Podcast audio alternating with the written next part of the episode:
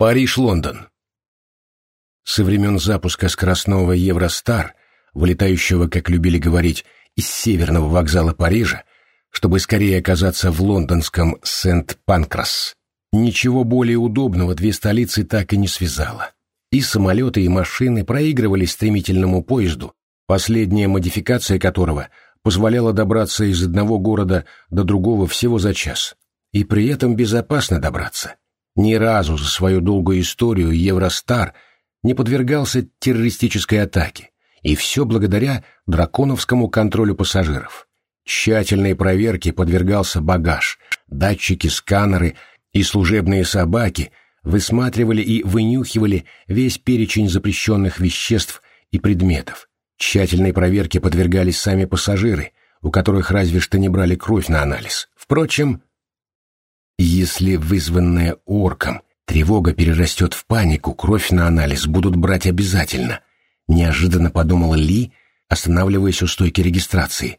Если успеют. «Добрый день!» — учтиво поздоровался с китайцем бородатый трансгендер с длинными вьющимися волосами и вычурным смартвер в усыпанной стразами оправе. «Путешествуете в Лондон?» «Собираюсь.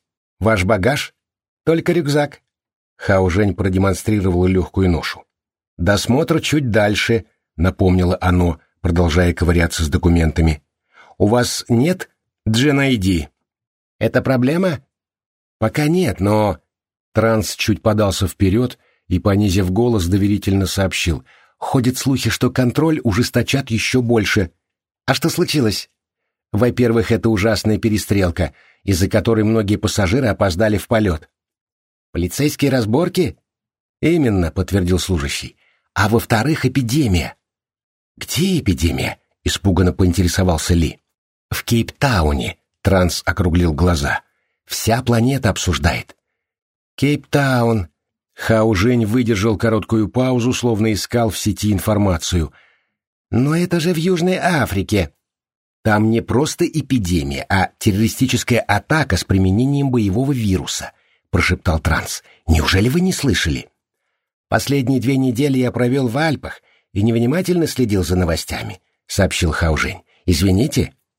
«Пытались убежать от реальности?» Несмотря на то, что своей очереди на регистрацию ждали другие пассажиры, Транс затягивал разговор, явно флиртуя с симпатичным молодым китайцем.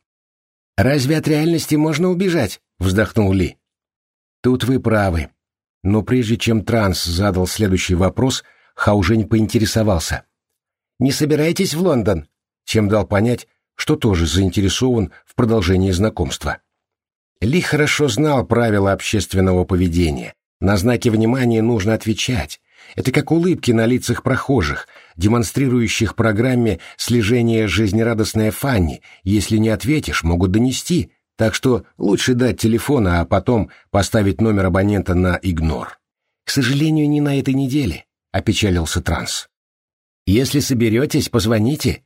Ли сбросил Трансу свой номер. Поболтаем? С удовольствием. Служитель порозовел от удовольствия и быстро закончил оформление пассажира. Хаужень без проблем прошел досмотр и направился к одному из вагонов с самыми дешевыми билетами. Он не любил привлекать к себе внимание. «Бен, серьезно? В чем дело, дорогая? Первый класс?» «А что не так?» «Все замечательно», — рассмеялась Беатрис, продолжая оглядывать вагон. «Надеюсь, ты потратил не все свои деньги. Оставил на одно посещение глобуса». «Ты меня балуешь. Если не тебя, то кого?» «Мне очень приятно», — искренне произнесла девушка. «Я рад». Они расположились в креслах, развернув их друг к другу, Орк взял Беатрис за руку и внимательно посмотрел в глаза. «Вернувшись в Париж, я нашел тебя грустной. А вернулся он вчера вечером. Сразу позвонил, спросил, помнит ли она его, услышал «да» и почувствовал себя счастливым. Нет, почти счастливым, потому что приготовил следующий вопрос, не хочет ли Беатрис составить ему компанию в путешествии в Лондон. И, услышав утвердительный ответ «нет», тогда он тоже стал не до конца счастлив, а только почти, потому что затем девушка спросила, что он делает. Орк честно ответил, что скучает в отеле, да и К тому же голоден. Беатрис сказала, что тоже не прочь поесть, и они отправились ужинать. А потом в ее маленькую квартирку в старом парижском доме, не имеющем ничего общего с МРБ, и вот там, в крохотной спальне, на старой скрипучей кровати, Орк стал абсолютно счастлив. Потом они спали, завтракали, торопливо собирались, мчались на вокзал, и только теперь Орк задал вопрос. «Я нашел тебя грустный. Что-то случилось?» «Дурное настроение», — вздохнула Беатрис. «Из-за чего?» «Из-за дурных новостей». И, заметив непонимание в глазах мужчины, спросила. «Ты смотрел выступление Орка?» «Невнимательно». «А я четыре раза». «Почему?» «Потому что испугалась». «Если испугалась, то зачем смотрела?» — поднял брови Орк. «Потому что мне стало так страшно, что я каждый раз надеялась увидеть в конце выступления титры». Девушка посмотрела Бенджамину в глаза. «Я кажусь глупой?» «Нет». «Ты врешь?» «Нет». «Это не важно», — вздохнула Беатрис. «Я прекрасно понимаю, что мое поведение смешно и выглядит совсем по-детски, но не могла вести себя иначе. Я включала запись снова и снова, потому что хотела, чтобы она оказалась постановкой, я испугалась. «Это нормальная реакция», — искренне сказал Орк. «Правда?» «Конечно». Он поднял тонкую руку девушки и нежно поцеловал ладонь. Выступление было очень неприятным и шокировало всю планету. «Ты тоже испугался?» Ответа на этот вопрос у Орка по понятным причинам не оказалось, и впервые за много лет он смутился. Однако девушка неправильно поняла причину заминки. «Не думаю, что нужно стыдиться страха перед террористом», произнесла она, наслаждаясь нежными прикосновениями мужчины. «Орк безжалостен и бьет из-под тишка, травит людей. Они выходят на честный бой. Он трус, но трус злой, его нужно бояться». «Я не смущаюсь, я не хотел еще больше пугать тебя». Сказав правду, «У всех должна быть надежда», — мягко ответил орк. «Тебе страшно, но появился я, и тебе стало спокойнее. Разве нет?» «Ты прав», — кивнула Беатрис после короткой паузы. «Я почувствовала успокоение еще в кафе. Как только ты сел за мой столик, я поняла, что нахожусь за каменной стеной, потому что ты... ты настоящий. И ты должна верить, что я помогу», — твердо произнес орк, чуть сжимая руки девушки.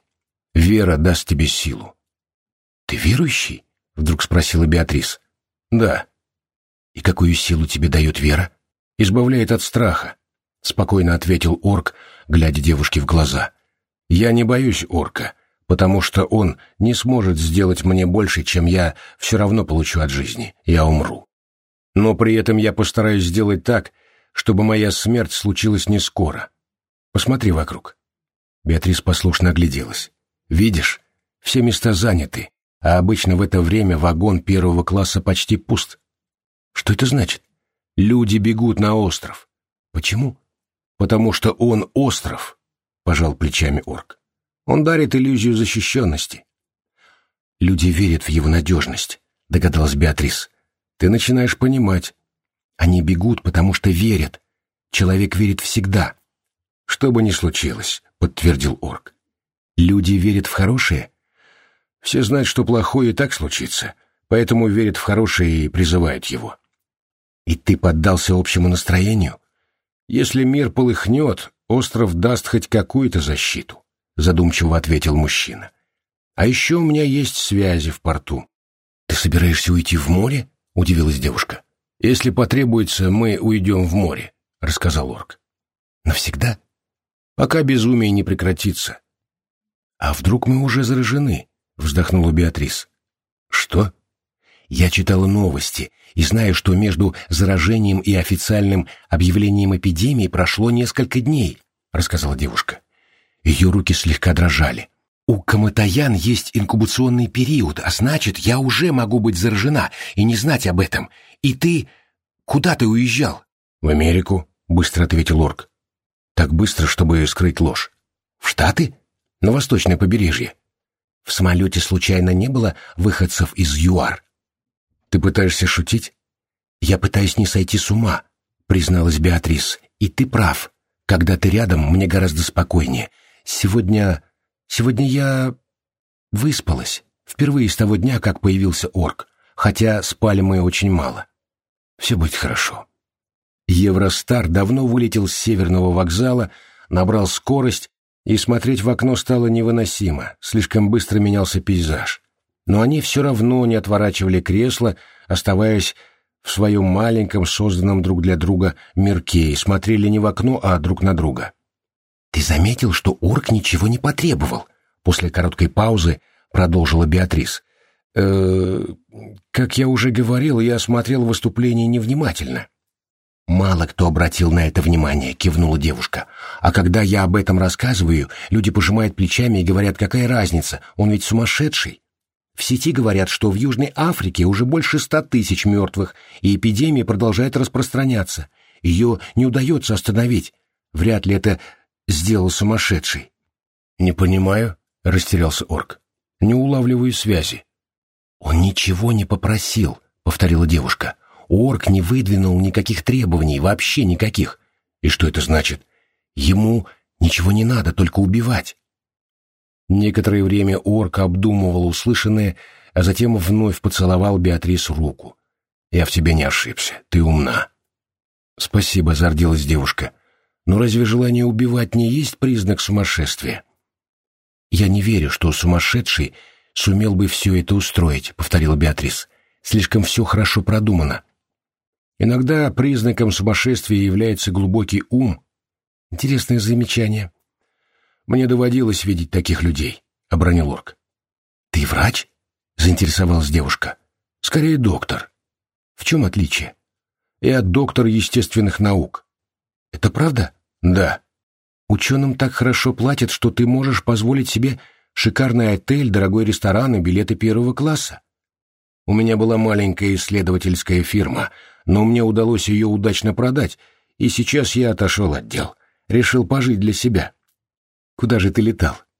Люди ищут моих советов. Не хочешь говорить? Он вновь поднес ее руку к губам, вновь поцеловал ладонь, но задержал на мгновение, глядя девушке в глаза, потом придвинулся чуть ближе и улыбнулся. «Мне очень нравится с тобой разговаривать, Беатрис. Я обязательно расскажу тебе все, но не сейчас, потому что, слушая тебя, я вдруг увидел изумительную картину. Мир сходит с ума. Террорист устраивает страшную эпидемию, убивает миллион людей и закрывает на карантин целый континент.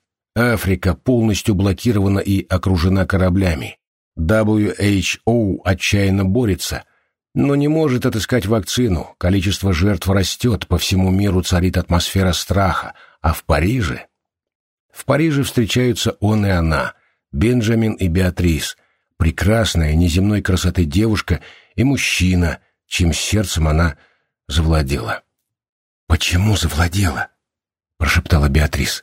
«Может, они подарили свои сердца друг другу?» Он вновь помолчал, едва справляясь с застучавшим, как отбойный молоток сердцем, и также тихо сказал, «Ты не представляешь, как я рад слышать от тебя эти слова», и крепко поцеловал любимую в губы. Мир жесток, несправедлив и снова жесток. У мира идеально развит инстинкт самосохранения, поэтому он всегда принимает форму пирамиды, чтобы не перевернуться.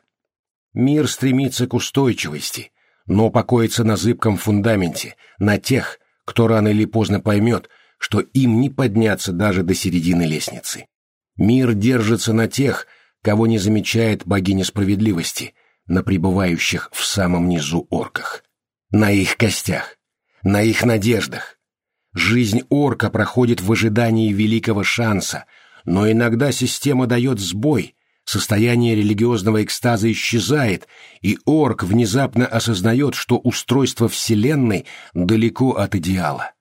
Орк жаждет справедливости для себя, но, создавая себя ничтожностью, орк начинает жаждать справедливости для всех, задумываясь над тем, что мир мог бы быть иным. Но мир не может быть иным, ведь официально объявлено, что общество достигло совершенства. Революция невозможна. Революционеры кастрированы. Но как поступить с пожелавшими правды орками? И тогда на помощь капитализму приходят гениальные супергерои. Архангелы культа прибыли. Бесстрашные поборники добра, прямо говорящие, что любой, даже самый нищий гражданин может рассчитывать на защиту. что обязательно найдется тот, кто приструнит разнузданного богача, осудит преступника и покарает продажного полицейского. Не бойся, орк, на страже твоих прав стоит супергерой, бесстрашный, честный и несуществующий. Идеальный клапан для выпуска пара.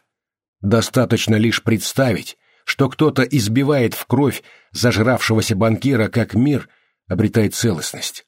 Жажда справедливости удовлетворена, вновь наступает экстаз ожидания шанса. Супергерои дают иллюзию защищенности, смело обличают пороки, ведут непримиримую борьбу с продажными полицейскими, бесчестными политиками и злыми корпорациями, но при этом идеально вписаны в систему. Супергерои — это презервативы для ваших чаяний, орки. Архангелы, на которых тоже делают прибыль. На ваших чаяниях, орки. Чувствуешь себя обиженным? Посмотри, как добиваются справедливости. Нужно напасть на злодея, набить ему морду и осудить по закону. Заплати за билет и посмотри. И орки снова платят. За то, чтобы увидеть, как клоуны в трико дубасят резиновыми дубинами карикатуры на владельцев мира. Орки улыбаются, забывая о том, что вокруг ничего не поменялось, ну, кроме того, что билет стал очередным приношением на алтарь капитализма. Но орк об этом не думает. Орк успокоился. И именно в этом кроется гениальность целлулоидных героев. Непобедимых. Я презираю это подобие культуры. Но мне нравится, как смело они ведут себя в бою. Из дневника Бенджамина Орка Орсона